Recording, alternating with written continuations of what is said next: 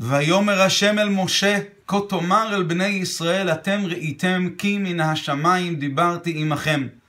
מיד אחרי מתן תורה, בסיום פרשת יתרו, אנחנו לומדים על שתי מצוות.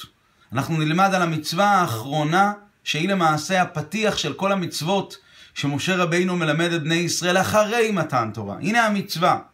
מצווה קצת נדירה, מצווה לא מוכרת, אבל המצווה אומרת ככה, כאשר אתה בונה מזבח, ואם מזבח אבנים תעשה לי, לא תבנה את הן גזית. כי חרבך הנפת עליה ותאכל עליה, ולא תעלה ומעלות על מזבחי, אשר לא תגלה ערוותך עליו. על המצווה הזו אנחנו היום נתעכב. כשאתה בונה מזבח, אל תבנה אותו עם מדרגות, אשר לא תגלה ערוותך עליו. כשאתה עולה עם מדרגות, אז ערוותך יכולה להיגלות חלילה. ולכן תעשה כבש ולא תעשה מדרגות למזבח. השיור, היום השיעור יהיה לעילוי נשמתה של האישה פאני בת רובידה לבית זריאן, שיום פקודתה הוא יום כ"ד בשבט, תהא נשמתה צרורה בצרור החיים, והלימוד הוא לעילוי נשמתה. אז באמת הבה ונתעכב במצווה הזאת, ולא תעלה במעלות על מזבחי. במדרש נאמר ככה, מדרש ההלכה המכונה בשם מחילתא. הוא אומר ככה, והרי דברים קל וחומר, ומה אבנים שאין בהם דעת לא לרעה ולא לטובה, אמר הקדוש ברוך הוא, לא תנהג בהם מנהג ביזיון. כלומר, אנחנו מדברים כאן כרגע על אבנים, והאבנים האלה, לו יצויר אנחנו נבנה כאן מדרגות, אז המדרגות האלה יהיו עשויות מאבנים, והאבנים האלה, אומר, אומר המדרש, אין בהם דעת, לא לרעה ולא לטובה, ובכל זאת, אמר הקדוש ברוך הוא, לא תנהג בהם מנהג ביזיון. אז ממשיך המדרש ואומר, חברך, שהוא בדמותו של מי שאמר והיה העולם, דין הוא שלא תנהוג בו מנהג ביזיון. אם לאבנים האלה שאין בהם דעת, לא לטובה ולא לרעה, הקדוש ברוך הוא נזהר בכבודם ולא רוצה לנהוג בהם מנהג ביזיון, ודאי ודאי שאתה, אתה כאשר אתה מתנהג מול חברך, אתה צריך להתנהג איתו שלא חלילה לנהוג בו מנהג ביזיון, שהרי חברך הוא בדמותו של מי שאמר והיה עולם, ודאי שאתה צריך לנהוג בו בכבוד ולא לנהוג בו חלילה במנהג של ביזיון. כך כתוב כאן במדרש. גם רש"י העתיק את דברי המדרש האלה, אבל עם כמה שינויים וכמה הוספות עליהם ננסה להתעכב. הבה ונקרא את רש"י בלשונו המלא. אומר לנו רש"י ככה, כשאתה בונה כבש למזבח, לא תעשהו מעלות מעלות, אלא יהא חלוק, משופע, אשר לא תגלה ערוותך עליו. על ידי המעלות, אתה צריך להרחיב פסיעותיך. כאשר בן אדם עולה במדרגות, הוא צריך להרחיב את הפסיעות שלו. ואף על פי שאינו גילוי ערווה ממש, רש"י ממשיך ושואל, יש כאן גילוי ערווה? ממש לא. הרי הכהנים הם לבושים, שהרי כתיב ועשה להם מכנסי בד. מתרץ רש"י, מכל מקום הרחבת הפסיעות קרוב לגילוי ערווה הוא, ואתה נוהג בהם מנהג ביזיון. ורש"י ממשיך. והרי דברים בקל וחומר, והוא חוזר על דברי המדרש, אבל שימו לב לשינויים ולהוספות. ומה האבנים הללו שאין בהם דעת להקפיד על ביזיונם. במדרש כתוב לא לרעה, לא לטובה. פה הוא אומר להקפיד על ביזיונם. לאבנים אין להם דעת להקפיד על הביזיון שלהם. כלומר, גם אם אתה מבזה אותם, לא יהיה להם דעת לה, להבין את זה. ובכל זאת, אמרה תורה, הואיל ויש בהם צורך, לא תנהג בהם מנהג ביזיון. אם כן, קל וחומר, אם במקרה הקל של האבנים האלו התורה אמרה להתנהג בחומרה יתרה, אז קל וחומר במקרה חמור, חברך, שהוא בדמות יוצרך, הוא מקפיד על ביזיונו על אחת כמה וכמה, וזה למעשה הסיום של דברי רש"י בסוף פרשת יתרו. בוודאי ובוודאי שחברך שהוא בדמותו של יוצרך, אזי ודאי וודאי שאתה צריך להתנהג איתו, שלא חלילה להתנהג איתו במנהג של ביזיון. זה בעצם דברי רש"י. אז שמים לב כאן לכמה וכמה הוספות, כמה וכמה שינויים, אנחנו יכולים להבין את זה. למה רש"י באמת לא משתמש בלשון המדרש שאין בהם דעת לא לרעה ולא לטובה? הלשון הזו היא פחות מדגישה את הקל וחומר. את ה... אם במקרה הקל קיבל דין חמור, אז במקרה החמור בטח יקבל דין חמור. זה לא כל כך בולט בדברי, בניסוח שמופיע במחילתא, ולכן רש"י מדגיש שאי הביזיון אצל האבנים הוא כל כך דרמטי, הם לא מקפיד, אין בהם דעת להקפיד על ביזיונם. אז, ובכל זאת התורה מקפידה על ביזיונם של האבנים, קל וחומר, שחברך שהוא בדמות יוצרך, ודאי וודאי שצריכים להקפיד על ביזיונו, ולכן רש"י מדגיש את שני הדברים האלה.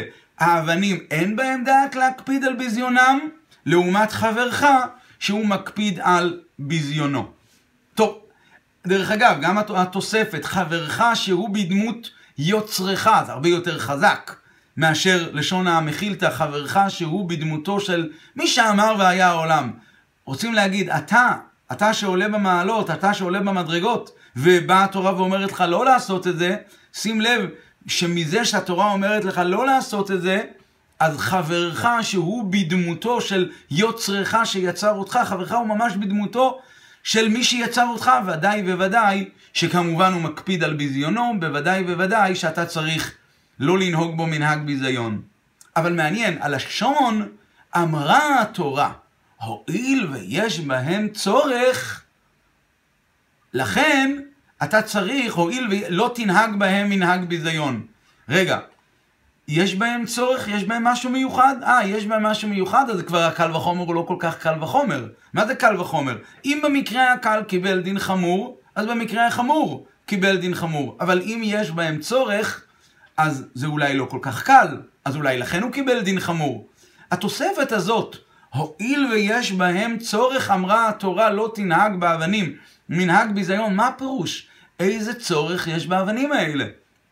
צורך לעלות במדרגות? אז בגלל שיש צורך, אבל אנחנו רוצים שלא יהיה מדרגות, רוצים שיהיה כבש.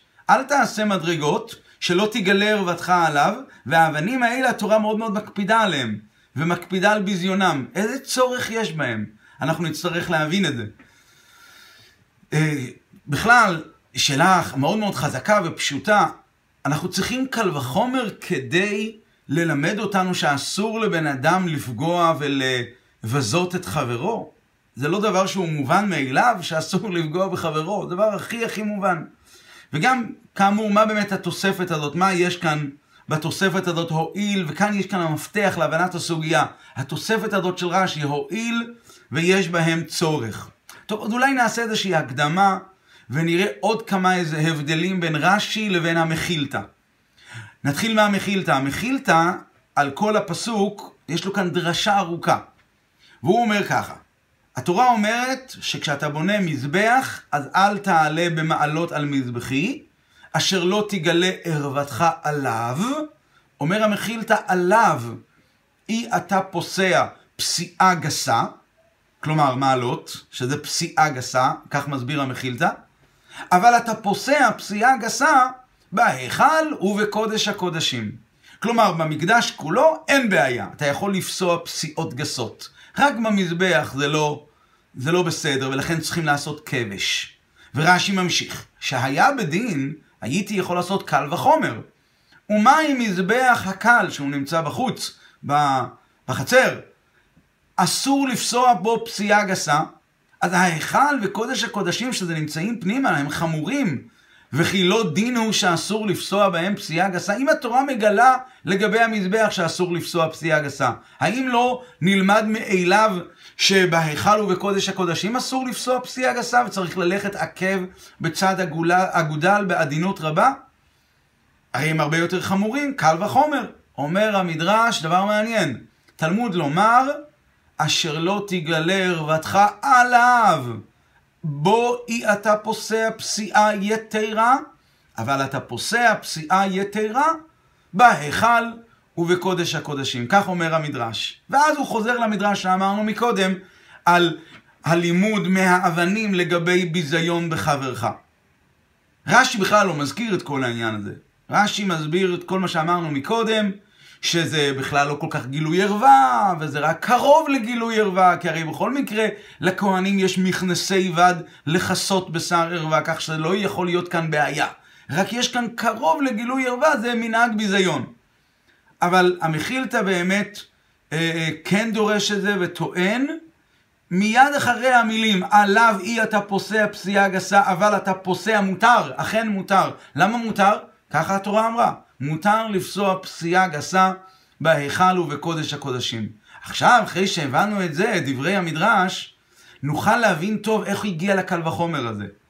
הרי יבוא אחד ויאמר, אם נבוא ונשאל, אה, בלי קשר לדברי רש"י והמחילתא, פשוט נבוא ונשאל, איך אנחנו אמורים להתנהג כלפי המזבח? יבוא אחד ויאמר, מה זאת אומרת? אבני המזבח זה חלק מהמקדש. יש קדושת המקדש, אז יש גם קדושת המזבח. כמובן, צריכים, לד...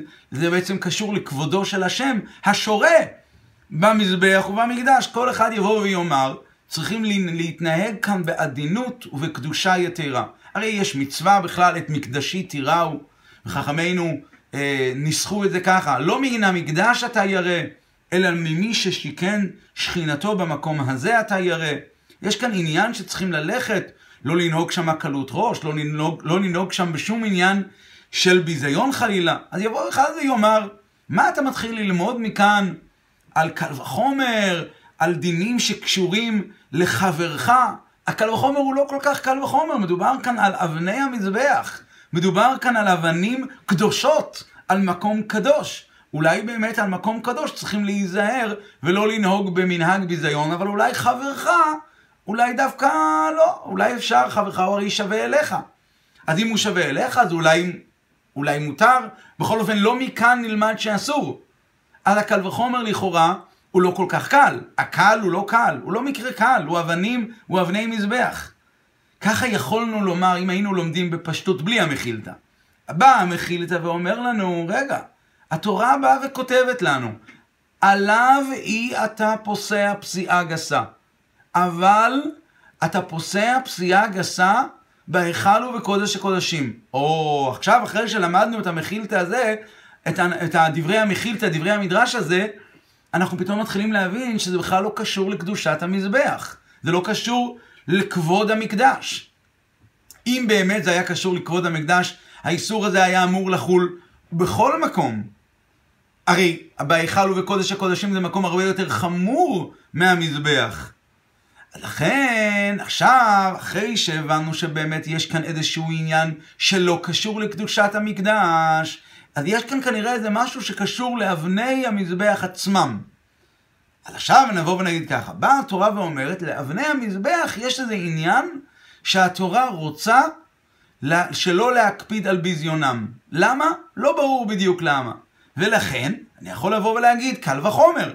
אה, אם האבנים הללו שאין בהם דעת, אומר המחילתא, לא לרעה, לא לטובה, הקדוש ברוך הוא אומר, לא תנהג בהם, בהם הכוונה היא באבנים, באבני המזבח.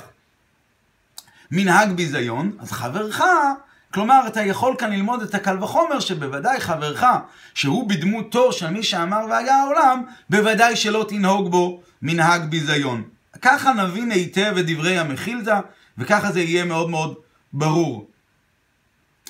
ודרך אגב, זה, זה לכשעצמו גם כן יכול להסביר לנו את, את דברי רש"י בעצם. עכשיו, אחרי שהבנו היטב את דברי המחילתא, נבין היטב מאוד את רש"י. מה בעצם רש"י אמר? רש"י לא אמר את הרעיון הזה של עליו אי אתה פוסע פסיעה גסה, אבל אתה פוסע פסיעה גסה בהיכל ובקודש הקודשים. אז שוב מתעוררת השאלה, רש"י, מניין לך כל הקל וחומר הזה? מהאבנים לחברך? שאסור לנהוג בו מנהג, ביזיון, אולי באמת לדרכו של רש"י, באמת אבני המזבח הם קשורים לקדושה הכללית של כל המזבח, של כל המקדש, את מקדשי תיראו. לכן רש"י בא ואומר ללומד, אני הרי לא אמרתי את הדרשה הזאת עליו אי אתה פוסע פסיעה גסה. אז רש"י חייב לבוא ולהבהיר ללומד, ולכן הוא אומר ככה: ומה האבנים הללו שאין בהם דעת להקפיד על ביזיונם. ובכל זאת, אמרה התורה, הואיל ויש בהם צורך, לא תנהג בהם מנהג ביזיון. מכיוון שאצל רש"י לא הסביר על המיעוט הזה של עליו אי אתה פוסע פסיעה גסה, אבל אתה פוסע פסיעה גסה בהיכל, אז רש"י חייב להבהיר ללומד. נכון, אבל האבנים האלה יש בהם איזה עניין מיוחד. מה האבנים האלה יש בהם עניין מיוחד? יש בהם צורך, ואמרה התורה, הואיל ויש בהם צורך, לכן זה הגורם לאיסור של אשר לא תגל... האיסור ולא תעלה במעלות על מזבחי אשר לא תגלה ערוותך עליו. למה? בגלל שיש בהם צורך. ולכן רש"י אומר, על אבני המזבח כשלעצמם יש איזשהו צורך, כמו שתכף נלמד על הצורך המיוחד שיש באבנים הללו. ולכן, בפשטות, לפי דברי רש"י, אין איסור של מעלות בחלקים אחרים של המקדש. רגע, אולי תגלה ערוותך גם כאשר אתה עולה במדרגות אחרות בבית המקדש, במקומות אחרים. כנראה הסיבה היא, אדרבה, היו באמת מעלות אחרות, כן היו, היו בעיה בהיכל, היה אבנים, היה, היה מדרגות, היו מדרגות. בכל אופן במקדש, לא במשכן, אבל היו מדרגות. ובכל זאת, המדרגות האלה של המזבח יש בהם איזה משהו מיוחד. הואיל ויש בהם צורך. ככה רש"י מוסיף. עכשיו אנחנו נבין את הקל וחומר, כמו שתכף נבין את זה היטב. אבל אולי לפני שאלה אחרת. מי אמר בכלל לרש"י כאן להתחיל לבוא וללמוד כאן קל וחומרים, פשוטו של מקרא, ולא תעלה במעלות על מזבחי אשר לא תגלה ערוותך עליו? למה, מאיפה כאן הוא בכלל הביא את הקל וחומר הזה? אז התשובה היא בפשטות.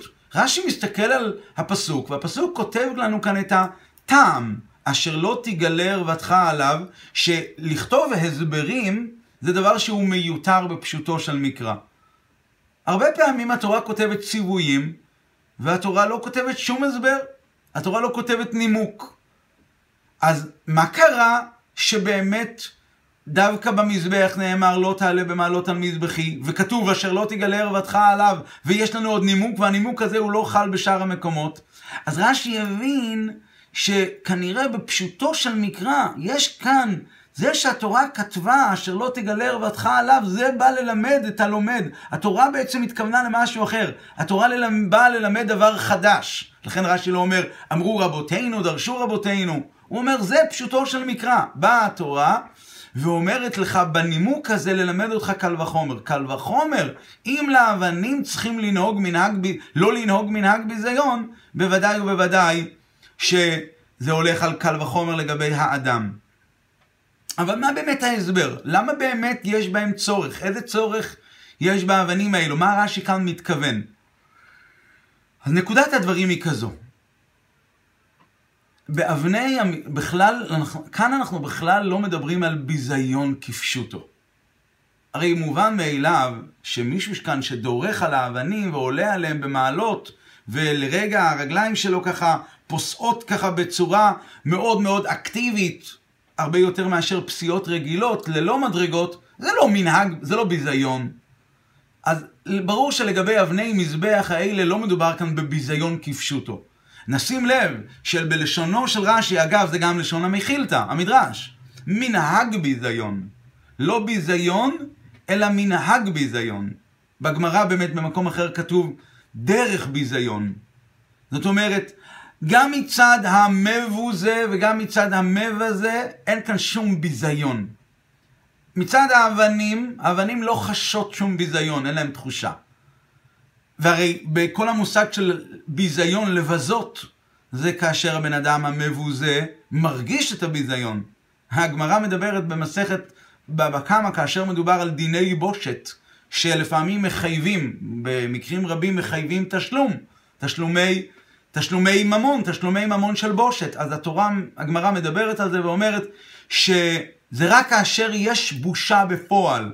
אם למשל בן אדם בייש מישהו כשהוא היה ישן, או שהוא היה מת, אז אין כאן עניין, אין כאן דרישה של תשלום, אין כאן ממון, כאשר המבוזה לא הרגיש. זאת אומרת, כל המושג של ביזיון במובן המלא שלו, זה בהרגשת הביזיון. וכשאין, אז אין. אז פה הן מצד המבוזה, האבנים, אין ביזיון. והן מצד המבזה, מעשה האדם, לא מדובר כאן על התנהגות של קלות ראש, של, של, אה, של ביזיון במובן המלא, הישיר, ממש לא. קלות ראש וביזיון במובן הרגיל, זה בכל שטח המקדש אסורים, לא רק פה במזבח. כאן מדובר על משהו אחר, יש גם דרגה אחרת. מנהג ביזיון. מה זה מנהג ביזיון? מנהג ביזיון הכוונה היא מעשה שעלול להיראות ולהתפרש כביזיון, אבל לאמיתו של דבר זה, לא, זה בכלל לא מנהג ביזיון. כמו כאן, הרש"י בעצמו אומר, זה קרוב לגילוי ערווה. זה לא, הרחבת הפסיעות על גבי מדרגות, זה קרוב לגילוי ערווה. זה מעשה שיכול להתפרש כביזיון, אבל זה לא ביזיון כפשוטו. לא מצד המבוזה, וגם מובן, כמובן לא מצד המב הזה. המב הזה מצידו לא, לא התכוון לשום דבר. אז זה כאן הקל וחומר. הנה באה התורה ואומרת שאפילו מנהג ביזיון, גם זה אסור. ועכשיו תעשה קל וחומר, אם כאשר האבנים הללו, שאין אצלם בכלל שום עניין של ביזיון במעשה, ואפילו זה רק, באה התורה ואומרת אפילו מנהג ביזיון אל תנהג בהם, אז קל וחומר לגבי האדם. אבל יבוא אחד וישאל, רגע, רגע, למה אסור לעשות מעשה כזה אם מנקודת מבטו של המבזה במרכאות אין כאן ביזיון, וגם המבוזה, כלומר האבנים האלה, הם לא חשות שום עניין של ביזיון, אז למה מנהג ביזיון אסור אצלם? מה, מה העניין? אז רש"י אומר, הואיל ויש בהם צורך. רש"י מתכוון לומר שבאבנים האלה יש, יש צורך עבור הכהנים שפוסעים על האבנים האלה. וכשאתה נוהג באבנים האלה מנהג ביזיון, אתה כאילו מבזה את האבנים, את הכהנים. כשאתה מבזה את האבנים, כאילו אתה מבזה את הכהנים, כי האבנים האלה יש בהם צורך, יש בהם צורך לכהנים. אז מנקודת מבטם של הכהנים, יש בזה מעין עניין של ביזיון, מנהג ביזיון. זה כמו למשל, שכתוב לגבי אדם שמבזה את בגדו של חברו. אז כאשר המבייש אה, רקק, למשל ירק, על בגדו של חברו, אז הוא פטור, פטור מתשלום. אבל כאשר המתבייש לבש בשעת מעשה את הבגד, אז הוא, אז הוא חייב, למרות שהוא לא ביזה את הבן אדם, הוא ביזה רק את הבגד שלו. כי על ידי היריקה של הבגד, אז אתה מבזה גם את לובש הבגד. כמו שבן אדם מתנהג בצורה לא יפה לבגד של, של חברו. סתם פשוט יזרוק את זה, בצורה לא יפה ליד חברו. גם אם זה לא ייראה מביזיון לחברו, אבל מכיוון שזה בגד של חברו, אז יש כאן גם סוג של מעשה שמתפרש כביזיון כלפי חברו. כמובן שהדוגמה היא לא ממש אותו דבר, אבל זה בדומה לעניין הזה, וזה מה שרש"י כאן מתכוון. וזה אנחנו לומדים לגבי, וזה אנחנו לומדים לגבי חברך, ורש"י אומר ככה, כש, כשהחבר עצמו, חברך, הוא לא חש שום ביזיון, הוא לא מרגיש כלום. עדיין אתה צריך להיזהר. אתה יודע כמה אתה צריך להיזהר? אפילו שלא יהיה לו מנהג ביזיון. כי מכיוון שהאדם הוא נברא בדמותו של יוצרך, האדם, החברך הוא בדמותו של הקדוש ברוך הוא, שהוא בדמות יוצרך אתה, שעולה במדר... במעלות, אז אם אתה נוהג חלילה בו מנהג ביזיון, זה עלול להיות ביזיון לקדוש ברוך הוא. אז זה הולך הקל וחומר הולך ככה. אם אבני המזבח, שאין בהם דעת להקפיד על ביזיונם, אסור לבחור ובכל זאת, אסור לנהוג בהם מנהג ביזיון. למה? אמרה התורה הואיל ויש בהם צורך. בגלל שעבור הכהנים, אגב זה לא רק עבור הכהנים, זה גם עבור עם ישראל. עם ישראל, גם הם צריכים את המזבח. הכהנים עושים את זה בשליחות של עם ישראל, אבל המזבח נברא להאריך ימיו של אדם. המזבח מטיל שלום בין ישראל לאביהם שבשמיים. לכן המזבח זה מקום כזה שהאבנים האלה יש בהם צורך. יש בהם צורך עבור הכהנים, וזה נחשב אם אתה מבזה את האבנים האלה, אפילו לא ביזיון ממש, אלא מנהג ביזיון.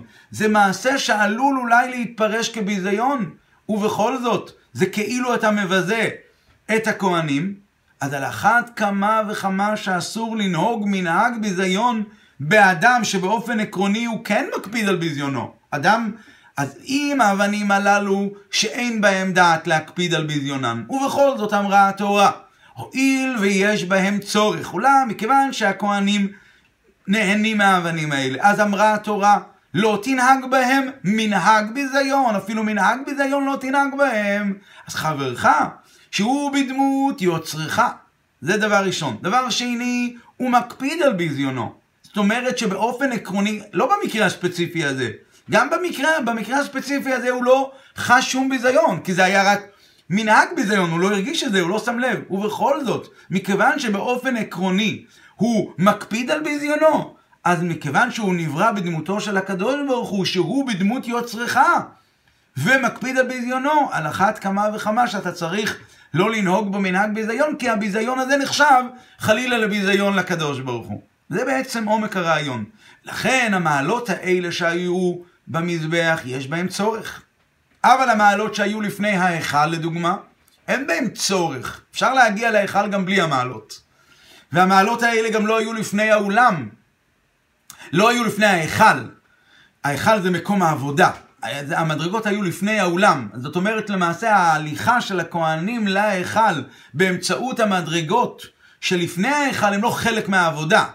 ולכן באה התורה ואומרת, ולא תעלה במעלות על מזבחי, אשר לא תגלה ערוותך עליו. התורה מדברת על המעלות האלה, על המדרגות ה... שלא צריך לעשות. התורה אומרת, המעלות האלה הם, הם מזבחי. כלומר, ההליכה על המעלות, בפועל אנחנו עושים כבש. ההליכה על הכבש למזבח, היא נחשבת כבר הליכה למזבח ממש. כאילו הבן אדם ממש הולך בתוך המזבח, זה כאילו בשעת העבודה הבן אדם כבר נמצא. ולכן אנחנו צריכים כאן להיזהר, וכשאנחנו נזהרים כאן, אז זה לומדים קל וחומר לחברו. ולכן נבין היטב למה רש"י באמת הקפיד לכתוב את הניסוח הכל כך מדהים הזה של הקל וחומר. ומה האבנים האלו שאין בהם דעת להקפיד על ביזיונם. דרך אגב, במחילתא כתוב, ומה האבנים? ורש"י אומר, אבנים הללו, אבנים הללו, אותם האבנים האלה של המזבח, שאין בהם דעת להקפיד על ביזיונם, ובכל זאת אמרה התורה, הואיל ויש בהם צורך, לא תנהג בהם מנהג ביזיון, אז חברך, שהוא בדמות יוצרך, ומקפיד על ביזיונו, אגב, למה קודם כל שהוא בדמות יוצרך, ואחרי זה מקפיד על ביזיונו? כי כאן הוא לא מקפיד על... כאן המקפיד על ביזיונו זה לא העיקר, זה משני. דבר ראשון, העיקר החידוש כאן הוא, בקל וחומר, שהוא בדמות יוצרך. כלומר, בפרט הזה הוא שווה לאבנים האלה. האבנים האלה יש בהם צורך, ולכן צריכים להקפיד על בדיונם. חברך, מה הצורך שיש בו? הצורך שיש בו הרבה יותר גדול. זה לא רק שיש בו צורך לכהנים, זה לא שיש לחברך צורך לקדוש ברוך הוא, הוא בדמות יוצרך. הקשר, הקשר בין האבנים לכהנים הוא קשר, זה, זה הקל וחומר. הקשר בין האבנים לכהנים הוא קשר רק עקיף, יש בהם צורך. ובכל זאת אמרה התורה אל תבזה את האבנים, כי על ידי האבנים בצורה עקיפה אתה מבזה את הכהנים, מנהג ביזיון, אז חברך, הקשר בין חברך ליוצרך, למבוזה האמיתי חלילה, הוא שהוא בדמות יוצרך, ולכן זה הרבה יותר אה, חשוב, ורש"י מדגיש את זה ראשון. וכמובן, רש"י מוסיף, שעקרונית, באופן עקרוני, הוא גם מקפיד על ביזיונו. ומכיוון שהוא מקפיד על ביזיונו, אז לכן אתה בוודאי ובוודאי שאתה צריך להיזהר מאוד מאוד ולא לעשות בו חלילה חלילה שום עניין של ביזיון, והבנו עד. עד להיכן הדברים מגיעים. מכיוון שהמצווה הזו באה מיד אחרי מתן תורה, מכיוון שהמצווה הזו הגיעה ממש בסיום פרשת יתרו, פרשה של, של עשרת הדיברות, אז אנחנו נבין כאן יסוד מאוד מאוד גדול, וזה כבר ברובד של יינה של תורה. עשרת הדיברות הרי הם לא כוללים רק את אנוכי ולא יהיה לך. עשרת הדיברות כוללים עניינים נעלים ביותר. אחדות השם, אין עוד מלבדו, אנוכי השם אלוקיך. דברים נפלאים ונעלים. ובמקביל, יש את הדברים הכי הכי פשוטים בין אדם לחברו, העניינים הכי, הכי נמוכים כביכול. לא תגנוב, לא תרצח, לא תנף, דברים פשוטים. כל אשר לרעיך. וכאן רש"י בא ואומר, גם בפירושו שלו, הוא אומר, כמו שעשרת הדיברות כוללים את כל העניינים, אז גם רש"י, שהוא למעשה תורה שבעל פה, הוא עוסק בעניינים הכי קטנים שבין אדם לחברו. ולאיזה רמה? לא לביזיון, לא למעשה ביזיון. לא לאיזושהי תחושה של ביזיון, מנהג ביזיון, שזה דרגה שאולי יכולה משהו להתפרש מכאן איזשהו עניין של ביזיון. אז כמו שהדברים הפשוטים של עשרת הדיברות, הם לא חלק, הם לא דבר נפרד מהדברים הנעלים של עשרת הדיברות, זה עניין אחד. אז אותו, זאת אומרת, גם הדברים שהם בין אדם לחברו, הם בעצם, במהות, לאמיתו של דבר, הם בין אדם, לחבר, בין אדם לקדוש ברוך הוא. דברים שבין אדם לחברו, הם קשורים לבין אדם לקדוש ברוך הוא, וצריכים להקפיד עליהם, לא בגלל שזה הומני או מוסרי, אלא בגלל שזה רצון השם. אותו השם שאמר את הדיברות הראשונות, כך גם הדיברות האחרונות. אז רש"י בא ואומר, הזהירות כלפי החבר הוא צריך להיות משום בדמות שהוא יוצרך, בדמות יוצרך. רש"י מדגיש את זה, בשונה מהמחילתא. כלומר, האיסורים שבין אדם לח... לחברו קשורים למעשה לאיסורים שבין אדם למקום. ולא רק שזה, שהשם ציווה להיזהר גם בדברים ש... לא רק הקדוש ברוך הוא ציווה אותי להיזהר מבין אדם לחברו, אז זה ציווי השם. יותר מזה, כשבן אדם חלילה פוגע, אפילו ברמה של מנהג ביזיון, הוא פוגע בחברך, אז הוא פוגע, פוגע למעשה בדמות יוצרך. האדם, בין אדם לחברו, הוא באמת חברו. אתם יודעים מי זה חברו? חברו זה דמות יוצרך. אז כאן זה ביזיון כביכול כלפי הקדוש ברוך הוא. ואי חליל, אי זהירות חלילה בחבר, בכבודו של חברך יכול חלילה ונחשב חלילה לאיזשהו חיסרון בכבודו של הקדוש ברוך הוא. וכמובן, כמובן, מרובה מידה טובה ממידת פורענות, אהבת ישראל, אהבה לא מוגבלת, שמביאה לכבוד גדול לחברך, היא בסופו של דבר מביאה בפנימיותה לכבוד גדול לקדוש ברוך הוא, וכשיש כבוד לקדוש ברוך הוא, אז גם הקדוש ברוך הוא מגלה את כבודו. כשאנחנו כלפי החבר מגלים כבוד, שזה למעשה עומק העניין של כבוד ליוצרו, שהוא בדמות יוצרו של הקדוש ברוך הוא, אנחנו מכבדים את בורא עולם, הקדוש ברוך הוא גם הוא מגלה את אהבתו אלינו, כמים הפנים לפנים, וירים את קרנה. את כבודם של עם ישראל במובן הכללי ובמובן הפרטי, אפילו בעיני כל עמי הארץ וכל עמי העולם, ועד לכבוד האמיתי שיהיה בגלוי בגאולה השלמה, האמיתית והשלמה, שתבוא במהרה בימינו על ידי משיח צדקנו, אמן ואמן.